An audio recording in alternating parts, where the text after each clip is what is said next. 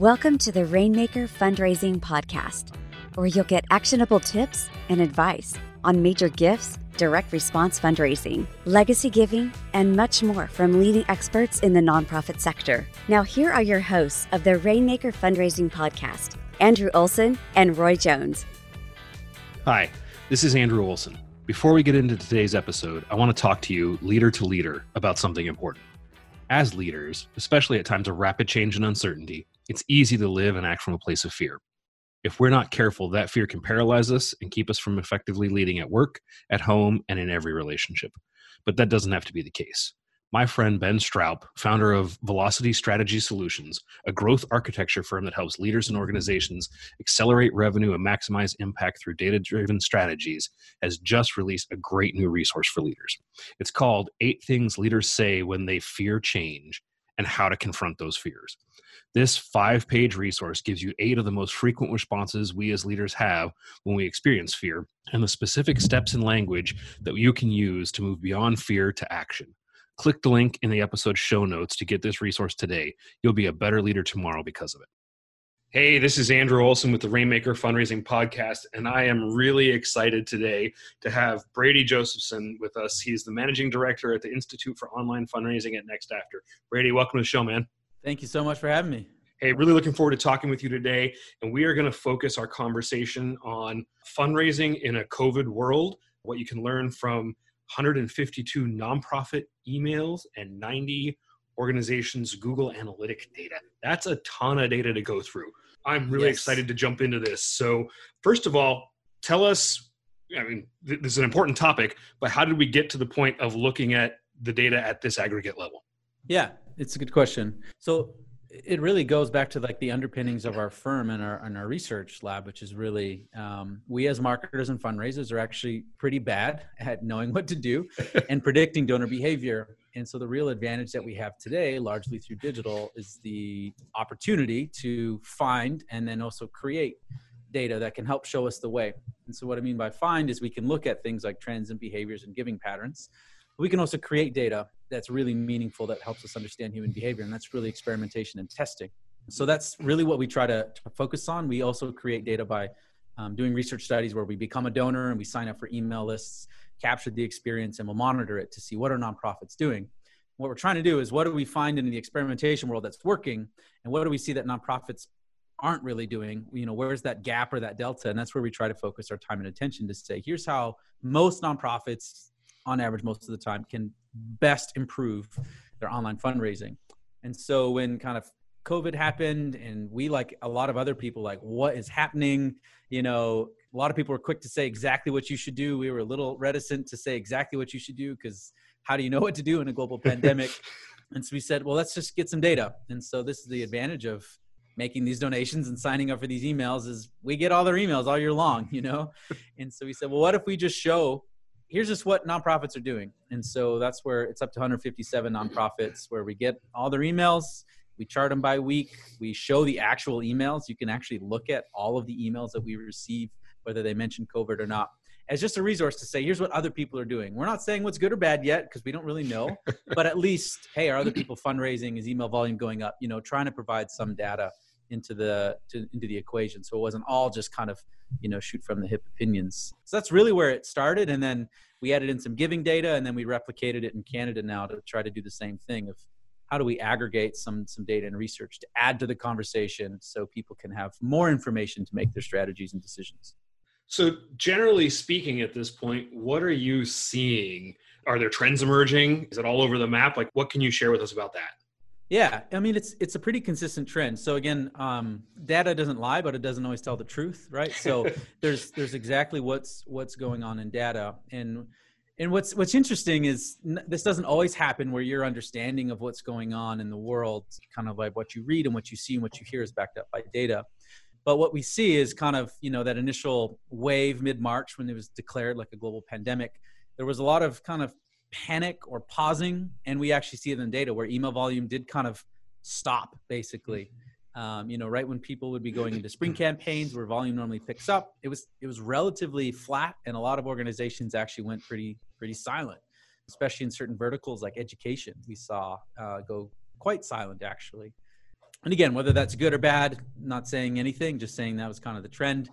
And then it started kind of emerging where maybe organizations were not staying silent and saying, no, this is a time to communicate, maybe looking at lessons that we've learned in the past of saying, you know, organizations that come out of crises and economic downturns stronger aren't the ones who stay silent, aren't the ones who don't fundraise.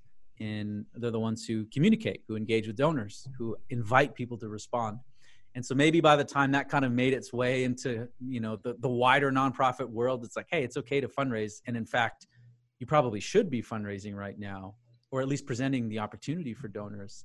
Then we started seeing a, a big spike. And so march and april and then into may we actually see this upward trend of emails where kind of then we had giving tuesday now in the week of first week of may. There's a big spike of email volume both in Canada and the US during Giving Tuesday now. But the general trend line is uh, emails were going up, and then late March onwards, it's been a pretty consistent trajectory up, and now we're just starting to see it kind of come back down. Whether that's a uh, kind of fatigue, whether it's okay, you know, COVID is kind of waning, things are opening up.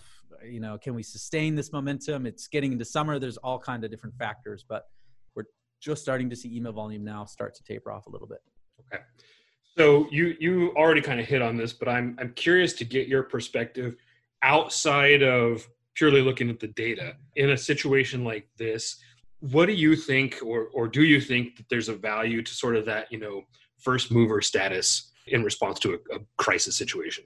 Yeah, and um, I think I think the thing that we always get mixed up sometimes is when we talk about communicating. Some people automatically assume that that's an ask, or hmm. people are asking someone to give and that's that's not always true and that's a very false assumption that, that we shouldn't be making. So i generally think early movers to communicate almost always win. It's almost always a good strategy to communicate on the front foot to be authentic to be open and honest.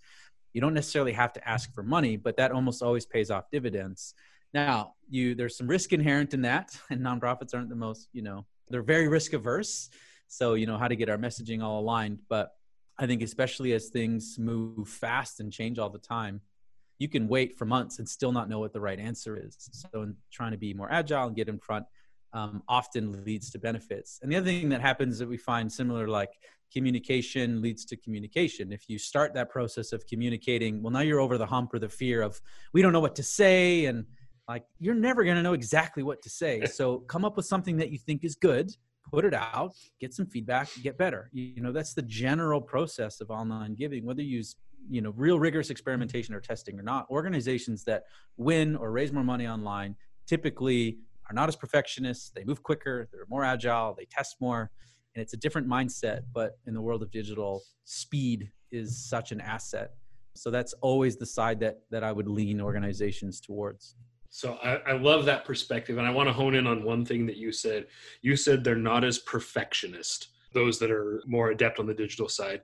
And I, I can appreciate that significantly because often, you know, when I'm working in with, with a client on direct mail program, let's say, right, you print that once and it's done, right? And, right. and so if you've got errors in it, if something's not accurate, if if you mess up your ask, you know, that error is going to live you know in perpetuity for the length of that that mail package and the, the time that you're fundraising. But the the ability to be more flexible and more iterative in the digital space and, and particularly this idea of not being a perfectionist. So talk to me a little bit about what the mindset is that an organization should take. Like what what level of error and, and even as simple as like misspellings should an organization say yeah like it's more important to get this out into market than it is to get this right. Yeah. Yeah and it's it's not about not having a process and it's not about not being professional. I think the biggest thing especially when it comes to to digital is like well what's what's a mistake? I know for us when we've sent uh, mistake emails and then said i'm sorry it's the biggest response we get and there's numerous stories about that right of i don't think people expect brands and organizations to be perfect. I hmm. expect i think we expect them to be you know human. And there's actually a lot of research that you know especially for nonprofit brands we actually interpret them almost like humans. Or mm-hmm. dr bj fogg is research talking about social presence how we interact with emails and technology almost as if they're human. And so this is where things that react more in a human way even if it's a website or if it's copy in an email the more human it is the more we naturally connect with it. And i think mistakes are a part of that. So part of me says what are you really trying to mitigate risk for? Is it you know, not merging their name right. If you've got a donor that's willing to stop all support because you mismerged their name, you know, I'd say you don't have a lot of trust built up with that person, and that's a very, very fickle donor. Again, I'm not saying make mistakes or don't have processes in place, but the biggest thing is what we often try to get right or perfect is message, and message is really, really, really difficult to know uh, what it is to be perfect or to get right for all donors. So on the digital side, if you've got a large list, then it's like we'll send it out to 20%, see how they respond, make your you know tweaks, and then send it out to the other 80%. You know, if you've got a lot of volume, that's a very practical, easy strategy. If you don't have that much volume, then still run a split test. Really focus on coronavirus and COVID in this one. Maybe it's a little bit more passive in this one. See which one performs better. And then in your next email, you'll know which way to kind of learn or lean you know that's going to be a much better way to get uh, insight into how you should communicate than you know workshopping it with your agency around a boardroom or something like that right? So it's it, it's a big mindset shift and you're right a lot of it actually does come from direct mail when you know you there's a lot of money in it and you do only get one shot more or less. And so it's kind of retraining the the process and thinking. But again i think if you sat down with a lot of direct response direct mail marketers and said what if you could basically send a mail package at no cost every week? Would you still have the same process? No way. They would change the process right? So we also need to adapt the process that we use and have when it comes to, to online fundraising and sending emails in particular. Yeah that makes good sense. So tell me this and and I, am assuming that you guys have data on this but you, you may correct me. I'm curious to know with what you're seeing with the covid crisis how does that differ and how does the you know nonprofit response differ from some of the other kind of rapid onset crises like the Haiti earthquake, the Indonesian tsunami, Katrina, stuff like that. Is there a meaningful difference in how nonprofits are responding to it and what you're seeing in performance data? Yeah, so this is where I will have less data because I wasn't in this seat that I was now during okay. those crises. So I don't Fair. have the, the same data set. I do have a background in international development and more familiar with disaster response. And there's been a lot of comparables to like the 2008 economic downturn but I think what's so different, obviously, is this was uh, extremely sudden and impacted, you know, all all people, all walks of life in some regard, and forced people home. So that's the other big thing. So, for example, we see that online giving is up um, fairly significantly. What we still don't know how much, you know, how much is this is just shifting from other channels. But we do know that one of the factors is uh, more people are spending more time on devices, period, because they have hmm. more time. But a higher percentage of people are spending time on a desktop. They're kind of sitting around the house or they're at a computer. They're not on the go quite as much. Huh. And conversion rates for desktop are about three times higher than they are for mobile. So when we look at the conversion rate, which has been growing this whole year and has actually gone up March, April, and May, month after month, when we track conversion rate, one factor, at least in there, is that more people are visiting nonprofit websites on a desktop. Now, that's a very different situation than an economic downturn. That's a very different situation than disaster response. So that's one of the unique things is the fact that people were not at work, people were at home, and oftentimes not doing much. so that's that's super unique about this one. That's different than other ones.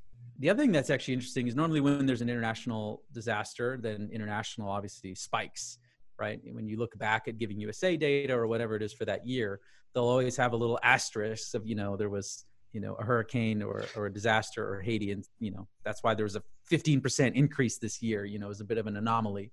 Or hurricane katrina and kind of human services or whatever it is. Normally like a vertical will kind of rise and, and see a lot more. Now what we've seen at least is there's a little bit of that for sure for health and social services but when we look at revenues it's pretty much every single vertical has seen an increase in online giving even the ones that have stayed relatively silent and so again there's a, a, few things going on. One again how much of the the shift is just mail to online or face to face online. It's still hard for us to parse out. So that's something that obviously requires a bit more uh, you know investigation. But i think the other thing is there's just a, a heightened sense of empathy. And empathy is very strongly linked to giving and generosity. Americans, but not just Americans, people were wired to give. And when we see other humans in need, we generally respond. And so I think when you go through this crisis that's so far reaching, impacting so many lives and so many people, I think there is a real generous spirit that abounds that you you want to help, whether it's a local arts organization that can't do the classes that they used to do or can't do performances, you know, they're seeing an uptick whether it's education that's now trying to figure out solutions to help kids graduate online you know they're seeing an uptick. So i think the fact that this has in a negative way impacted everyone i think is also in a positive way impacted generosity in more verticals than a lot of other disasters have in the past yeah that's a really great point you know i was surprised by this i work with a couple of large evangelical ministries and they I mean, largely aren't doing anything related to COVID, or at least nothing of significant programming, right? So we all expected to see a downturn in their revenue. As of last month, they were up, you know, 10 to 15 percent compared to what was projected for the year, which was a, a, very positive surprise for us because we expected that we'd see, you know, probably a negative to that number. Right. So um, I think that you know kind of makes your point. So I'm curious. Two two other brief points about what we were just talking about. First of all, with with the shift to from mobile to desktop because people have been home more. Are you seeing any reduction in cart abandonment uh, rates because of that? Yeah, so what we're tracking is is global conversion rate. So okay. the number of people that go on to make a donation that visit a website. So, you know, it's normally about 1% is kind of the rough industry benchmark. And the smaller you are, the less traffic you you get, the higher that number is and the larger you are, the smaller that number is. But it's around, you know, 1% and um, you know that we've been seeing it kind of north of three, kind of four percent. So there's a lot of highly engaged people visiting websites making donations. Wow. Now there, there's another conversion rate metric that we don't have in our dashboard. It's harder to measure on aggregate, which is like a donation page conversion rate. So how many people actually visit a donation page that go on to make a donation? Okay. Right. It used to be like 17%, and this year M&R said it was more like 22%. I don't have that information to say how that's changed or shifted over the past few months, but the hypothesis that if we see a, a global conversion rate, you'll most likely also see uh, a donation conversion rate increase as well. So we're not really sure. So that's one of the things driving online revenues conversion rate. But what we're also seeing is that the average gift has actually kind of gone down. So while online revenue is up, it's really being driven by volume or transactions even though the average amount given has actually gone down a bit. Hmm. And in Canada, we're actually seeing the almost the opposite, where they're seeing a, lot of growth in online giving as well, but it's driven more so by generosity or average gift and less so by volume. So okay. that's kind of interesting to see the difference. And what we can't parse out is how many of those are recurring gifts. So I know we've had clients that have seen a lot of success with recurring gifts even in this time. And now that will show up as a smaller average gift but over time you and i both know those donations are going to be you know much much much more valuable than the sure. one-time donors. So again this is what i mean by data doesn't lie but it doesn't tell the whole truth. This is what's difficult to, to parse out. So yeah those are a few other things going into it. Well and i don't know what you know what all organizations are in your data set but i know of a couple organizations here in the states that you know they they've acquired anywhere from 10 to a 100,000 donors just in the last you know 10 weeks. And i you know, I don't I don't have data to support this, but I suspect that those acquisition average gifts are coming in lower than a typical renewal gift would be. So that you know might also be some of what's contributing to that lower average gift here in the states too. Yeah, hundred percent. And I think some some people are lowering the ask amounts, knowing that many people have lost their jobs and it is an economic downturn. So again, it's a combination of factors of people asking for less money, but also part of the reason why recurring gift ask is so strong is you know asking for a hundred bucks right now potentially is is really difficult but you know there's a lot of people in need would you chip in five bucks? It's like yeah, yeah. you know that taps into my human spirit. I can afford five dollars you know i'll do it. So i think we're seeing a lot more of those types of strategies which i think are great but that will bring down you know average gift rate. Yeah for sure. But, but hopefully it'll help kind of limit the inevitable slump you know if we have some recurring donors who hopefully don't cancel. Uh, that's another thing that um, we've seen some in the UK. We're starting to see a little bit in in the US is some some cancellations of recurring gifts. So that could be a whole nother thing. But yeah, you know, it's interesting you say that because early on uh, around the crisis, we do some international relief work, and I had one client come to us and say a lot of our peers in Europe are seeing you know 20 to 30 percent cancellation rates right now mm-hmm. because of mm-hmm. COVID, and you know, we saw some, but not anywhere near that rate. Um, so, do I understand correctly that you're starting to see an emergence of that here in the states now? Yeah, a little bit. Again, not an aggregate. It's, okay. it's really difficult. It's more like on a client by client basis. Okay. We're starting to see some, and and I think that's partly natural. The longer that the economic impact is is felt. You know, the the desire for people to to remain strong, loyal donors is great. At some point, you know, if you don't have a job, you just you you don't right. have the money. yep. So I think that's part of it. Is is COVID struck harder and quicker uh, over there, and then um, they have a higher percentage of people that give recurring. They have different styles of giving recurring. It's often like direct deposit as opposed to credit card, which is maybe easier to to manage, so you can actually see it come out. There's a sure. bunch of different things going on between you know Europe and here, but we are starting to see uh, some glimpses, and that would be one of the you know kind of indicators that things may be getting worse. Is if we see more people calling to to kind of cancel their uh, recurring donations. So it's something to look for. Yeah, for sure. So just one more thing on the recurring piece one of the interesting things, or at least I thought it was interesting, that, we saw in this was that a lot of the, at least for our clients, those donors that were canceling their recurring payments tended to be donors who had a larger recurring gift which to your hmm. point about you know as, as, the crisis goes on longer and you're not employed every dollar becomes even more important so we were seeing you know people who were maybe they were giving 50 or 100 dollars a month they were canceling at a higher rate than those that might be giving five or ten. Are you seeing any variance in, in, the gift level of cancellations right now? Yeah, I'd say that's generally true. And again, because it's more like client by client basis and less kind of in aggregate, it's it's harder to say for sure. But anecdotally, I would say that that is true.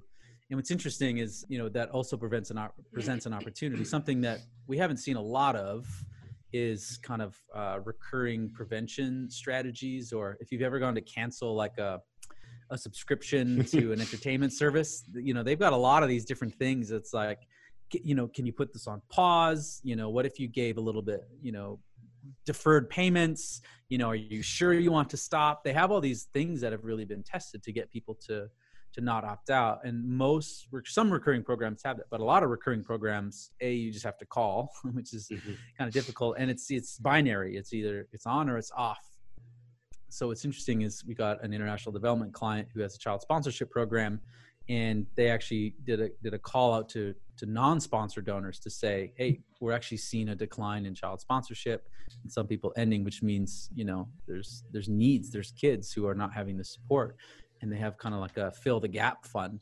You hmm. know could, would you help make a one-time donation to help fill the gap for some of these sponsors that are dropping? And it was unbelievably successful because it's not just a donor coming to to meet the needs of a of a child in need but also their like fellow person you know who is you know kind of suffering and not able to continue their child sponsorship. So it's you know the donor kind of gets to be a double hero in some ways. And so i think again um, necessity is the mother of invention i think this presents a lot of opportunities for us to think about how do we do recurring cancellation? Are there other ways to encourage the loss or you know uh, alleviate the loss of recurring revenue in ways that we haven't thought about and you know some of those types of things? But that that was just one that, that we've seen that was pretty interesting. So now we're trying that with a few different clients that aren't child sponsorship of just saying you know we're seeing a decline in these loyal donors and you know could you help cover that that gap specifically so it's kind of an interesting uh, uh, offer that is a really interesting offer I, I might have to steal that and test it with Please. a few of my clients as well. Yes. Oh, let me know how it works. Yeah. Just a few more minutes left in this conversation here, and I've really enjoyed this chat. I, I want to talk a little bit about, and I know that you will probably say to me that we have to wait to see the data, but you know, if we're talking to fundraisers and organizational leaders about what they should expect in, say, the coming six to twelve months, I think if I heard you correctly earlier, you probably would say expect a correction in conversion rate coming at some point as people go back to work and fewer people are in front of their desktop all day. But what other kinds of things, what other trends or changes should we be expecting over the next six to 12 months as we hopefully come out of this COVID situation? Yeah, I mean that's a really good question. So this is really, you know, Brady's personal opinion and less, you know, real confidence in the data. So let's let's have that big caveat before we before we get too far. One, I mean, we, we spend a lot of our time focusing on digital, and I actually think a lot of the trends that we see won't see a huge change and dip necessarily. So perhaps a small decline in conversion rate. Email volumes over the summer will probably go down a bit. We should probably see maybe a, a, slight decrease in the number of gifts, but I think we'll actually see a small increase in average gift. So I think online revenue is going to continue to grow. And again, that's a big factor of that is some shift it's actually pretty cheap to acquire emails and donors right now through paid ads. It's not as competitive as it once was. So that's been an advent an advantage, but I think that'll normalize. So I actually think online giving will be relatively unaffected. But I do think the big hit is going to be in other avenues, other areas, particularly major gifts, which is largely in step with, you know, economic downturn and we'll see. I'm I'm hoping that like donor advised funds can kind of rise to the fore and be a white knight as they have been in the past, and there's some indications that they will again to help balance some of that out. But that's where you know in, in Canada we see online revenues up, and then the average organization's down 30 percent. You hmm. know, online is still only accounts for 10 to maybe 20 percent of revenue on average. So we're talking about a fairly small bucket in the grand scheme of things. So I do think that online will continue to grow, but I do think we've not fully felt the force of the economic downturn, which is uh, going to be worrisome. Wise words, man. Brady, thank you for being here today. Thanks for sharing with us about uh, what you all are learning related to COVID fundraising. I'm looking forward to our next conversation, which is all about testing and optimization to come soon. But in the meantime, how can people reach you if they have questions or want to learn more? Yeah, I uh, actually just stopped Twitter for the most part, so don't go on Twitter. Uh, okay. LinkedIn, LinkedIn is great. Uh, uh, Brady Josephson, LinkedIn. I love connecting and commenting and messaging, so that's one way. And then if you're interested in more of this research, just go to nextafter.com. That's going to be the best place. Awesome. Yeah, go to nextafter.com. They've got a great library of this research and also all sorts of tests and things that they've done before. So, Brady, thanks again for being here with us. Thank you. Thank you for joining us for this episode of the Rainmaker Fundraising Podcast, brought to you exclusively by Newport One. Newport One can make a difference in your fundraising so that you can change the world. You can always reach us at podcast at newportone.com. Please take a moment to rate this episode on iTunes or your favorite podcast platform. When you rate this episode, it will help more nonprofit leaders just like you to help find us and get the information that they need to raise more funds for their organization. Thanks again for listening today.